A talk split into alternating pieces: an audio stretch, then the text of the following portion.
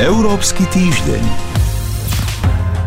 Najväčšia stranická porážka a strata dôvery, že dovládne nemeckej kancelárke Angele Merkelovej sa nepodarilo presadiť svojho kandidáta na šéfa kresťansko-demokratickej frakcie v nemeckom parlamente a médiá naznačujú stratu jej vplyvu. Je éra ženy, ktorá formuje aj spoločnú európsku politiku na konci? Európsky týždeň začneme netradične vnútropolitickou témou, no prinesieme aj ďalšie správy z Európy. Dnes so Zuzanou Gabrižovou z portálu euraktiv.sk pri počúvaní vás víta Sonja Vajsová. Európsky týždeň. Vieme, že stranické hlasovanie o post šéfa frakcie Kresťansko-demokratickej únie v nemeckom parlamente nevyhral Volker Kauder, dlhoročná pravá ruka kancelárky Angely Merkelovej, ale pomerne neznámy kandidát Ralf Brinkhaus.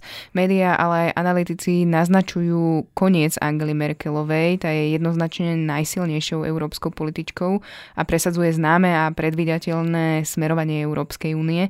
Ovplyvnil by jej politický pád výrazne budúcnosť Európy a únie? Angela Merkelová je na európskej politickej scéne 13 rokov a to už je naozaj dosť pre akéhokoľvek politika. To znamená, uvažovať o konci jej politickej kariéry je samozrejme na mieste. Treba ale povedať, že to také predvydateľné a stabilné smerovanie Nemecka v európskej politike samozrejme nestojí a nepadá na osobe Angela Merkelovej, ale naopak vychádza z hlbokého presvedčenia takmer všetkých tých mainstreamových nemeckých politických strán ktoré samozrejme majú svoje, svoje nuancy a, a rôzne otiene toho, ako si predstavujú jednotlivé, jednotlivé politiky, ale odchod Angely Merkelovej, ktorý sa ale s najväčšou pravdepodobnosťou udeje asi veľmi sporiadaným spôsobom, ako je v Nemecku zvykom, nespôsobí žiadne radikálne otočky v nemeckej a európskej politike. Angela Merkelová je ešte stále ale kancelárkou a aj v minulosti dokázala, že sa vie postaviť neúspechom a obhajiť svoju pozíciu na čele strany a Nemecka. Teraz je však v oslabenej pozícii. Dajú sa teda predpokladať zmeny v dôležitých oblastiach európskej politiky, ktoré by vyšli v ústretí jej stranickým kritikom, teda napríklad v oblasti migračnej politiky? Veľa bude samozrejme závisieť od toho, ako sa CSU bude dariť v bavorských voľbách, pretože to je ten zdroj napätia aj vo vnútri koalície, respektíve CDU, CSU. Tam sa očakáva, že CSU do veľkej miery e, stratí, aký vplyv to bude mať na vnútorné pozíciovanie ďalších odtienkov nemeckej európskej politike v migračnej politike uvidíme, ale v podstate CSU sa z CDU dohodlo na istých možno ústupkoch migračnej politike, ale oni nejakým spôsobom nepredstavujú nejaký radikálny odklon proti tomu, čo Nemecko v migračnej politike presadzuje dlhodobo stále. To neznamená, že by Nemecko malo opustiť napríklad ten postoj, ktorý hovorí, že riešenie migrácie v Európe musí byť zdieľané medzi všetkými krajinami. Ešte jednu správu máme týkajúcu sa migračnej politiky. Talianská vláda tento týždeň schválila dekret, ktorý uľahčí deportácie i odobratie talianského občianstva migrantom. Humanitárnu ochranu budú dostávať len obete pracovného vykorisťovania, obchodovania s ľuďmi, domáceho násilia, prírodných katastrof či také osoby, ktoré vykonali činy osobitnej občianskej hodnoty. Európsky týždeň. Dánsky Think Tank Európa zverejnil analýzu, z ktorej vyplýva, že najnižšiu účasť na radách EÚ na ministerskej úrovni má Slovensko. Sledoval obdobie jún 2015 až august 2018.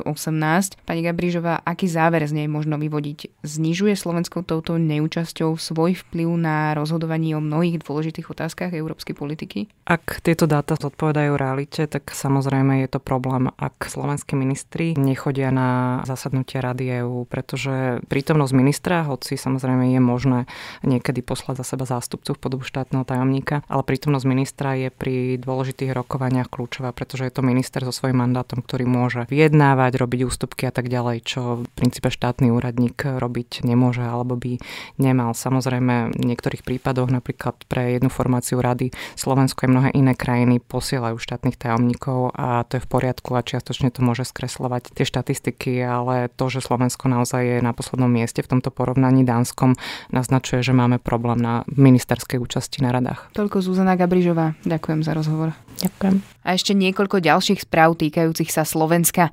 Európska komisia navrhuje Slovensku zavedenie minimálnych štandardov pre zber odpadu či zrušenie výnimiek pre bioodpad v Bratislave a Košiciach. Inak nám hrozí, že nesplníme záväzok recyklovať 50% komunálneho odpadu v roku 2020.